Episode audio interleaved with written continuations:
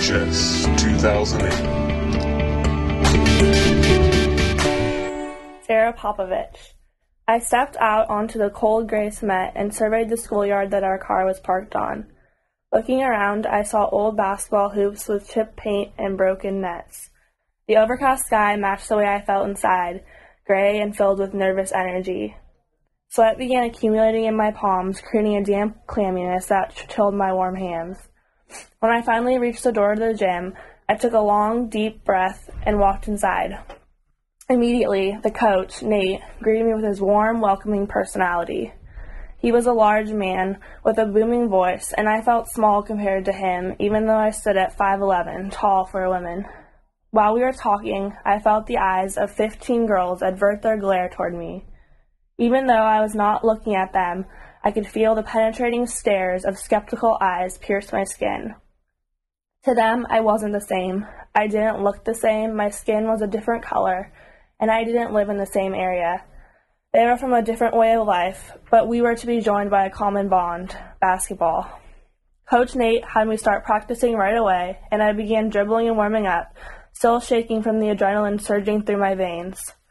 This was possibly the first time I had been this nervous to play basketball. So much so that I was even missing my layups. On the hour and a half drive from Santa Rosa to Vallejo that afternoon, I was excited to be invited to play on a well known elite traveling basketball team, but was also anxious about coming from such a different background than all the other players. I would be the only Caucasian girl on the team, and I had an aching feeling that I would be disliked just for this reason.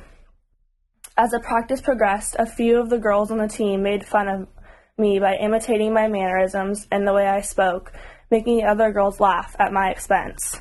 None of the players talked to me, and I was left alone during timeouts. I felt rejected. After that first practice, I had no idea how I was going to last. I questioned whether I was good enough or had anything to contribute to the team. Would it be worth traveling three hours round trip three times a week to be humiliated? As much as I wanted to, I felt like I couldn't quit. Being invited on the team was a reward for my hard work, and I knew it would be beneficial to play at their higher level of competition. Furthermore, I would not allow myself to be intimidated off the team. As we had additional practices and began to play in tournament games, my abilities justified my role on the team. I started to slowly make friends with a few of the girls, especially two who were the most accepting of me, Taylor and Morgan. Ultimately, these girls didn't mind that I was an outsider, joining a team that had virtually grown up together, as long as I had something to contribute. Achieving their acceptance made me feel like I had finally won the battle that I had been waging during the beginning of the season, rewarding my commitment to persevere.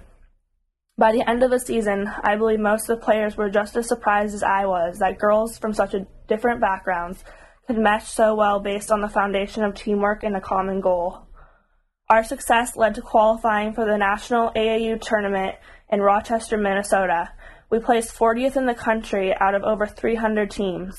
Despite our individual and collective athletic goal- success, the experience influenced me most profoundly on a personal level. Tolerance and acceptance of others replaced stereotypes and prejudice, and I realized athletics is more about personal development than just success on the court.